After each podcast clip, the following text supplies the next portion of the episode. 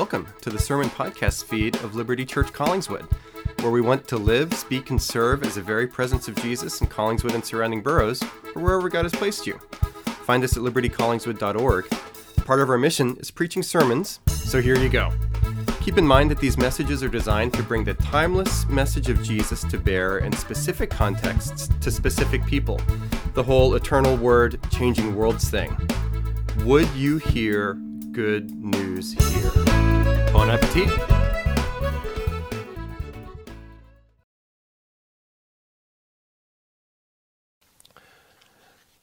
Bear one another's burdens, and so fulfill the law of Christ.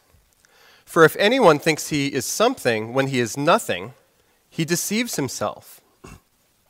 But let each one test his own work, and then his reason to boast will be in himself alone and not in his neighbor. For each will have to bear his own load. And then from 1 Peter Humble yourselves, therefore, under the mighty hand of God, so that at the proper time he may exalt you, casting all your anxieties on him because he cares for you. Friends, this is the word of the Lord.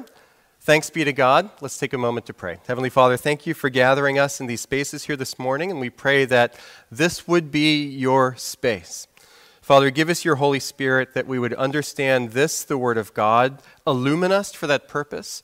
And Father, would we be full of Jesus? Thank you, Jesus, that you came to this earth, you lived with us, you died for us, you rose again to welcome all that come to you in faith by grace, that we would be agents of peace and change in the world that needs your renewal so badly, even as we ourselves are forgiven and changed. Father, whether we're tuning in here this morning from places where we feel really near and close to you or far from you, not even sure if you're there, Father, would you surprise us with your presence now? We pray in Jesus' name and for his sake. Amen.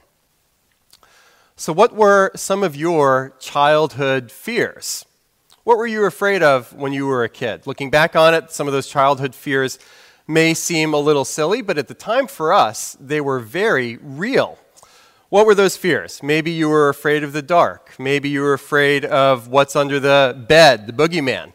Maybe you were afraid of being left somewhere or being lost. Maybe there was a Boo Radley around you, some adult that you found creepy and you were worried about. Here is my big fear when I was a kid the third eye. Now, most of you may not have heard of the third eye before, but it happened like this. One time, I probably must not have been older than early elementary school. I was road tripping with the family, and we were in the family truckster that pulled into a motel. And back in those days, it was me and my brother in one bed, the old man and the old lady in the other bed. And I don't know why my parents did this, but they insisted on keeping the TV on forever when my brother and I just wanted to go to sleep. They were paying for the room, we weren't.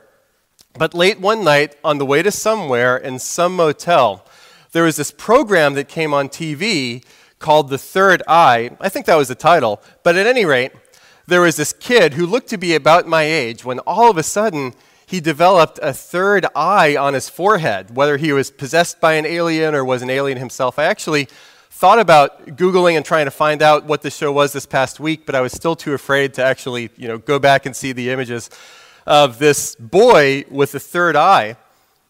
I was terrified, and it stuck with me. So, what began to happen after that is as I was so afraid of the third eye, every time I would see a mirror, be in a bathroom or another room in the house with a mirror, walk by a mirror, I would flip up my hair just to make sure that I didn't have a third eye. I was freaked out all the time. And every time I would flip my hair up, there would be a small relief that would come over me as I realized, okay, I'm not an alien. I'm not being possessed by an alien. I am binocular right now, still.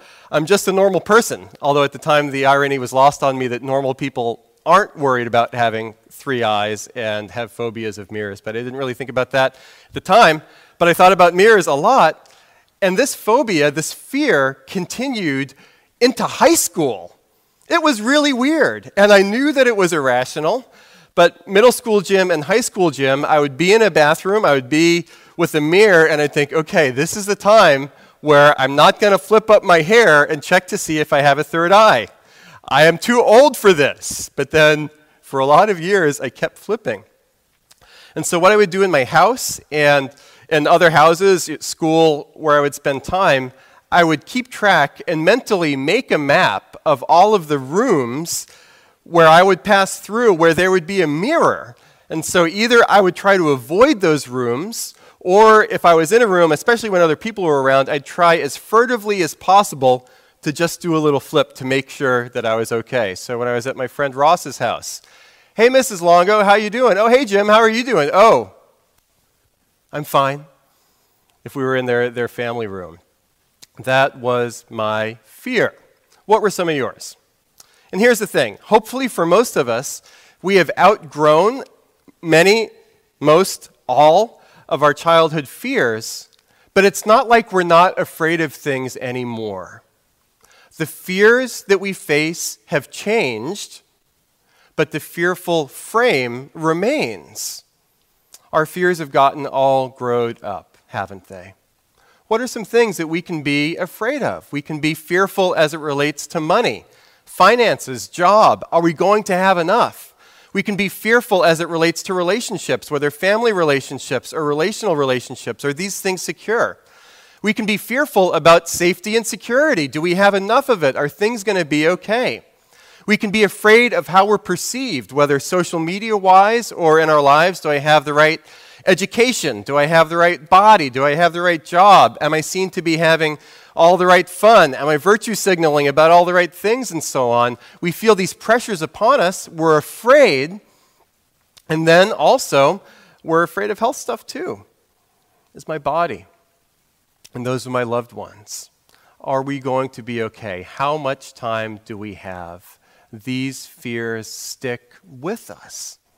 And similarly, to when we were kids, where our behaviors would be shaped and governed by fearfulness. It's the same with us as adults. So, just as I would carve these really weird patterns of parapetation around the house, as I would go through the house avoiding rooms with mirrors, we do the same things as our fears, even though normally we do this, ah, but we're afraid, so we do this. Most people would go this way, but we have this fear, so we go this way instead fears form us in very, very deep ways. Say, if we're fearful about health, maybe we call or go to the doctor way too much, or we don't call the doctor and we don't go to the doctor enough. If we're insecure with our relationships, maybe it's the case that we're really clingy and we just don't know what to do. We can't be apart, so we press in way too much fears stay with us, they govern our behaviors, and we spend so much time in our lives scared. And here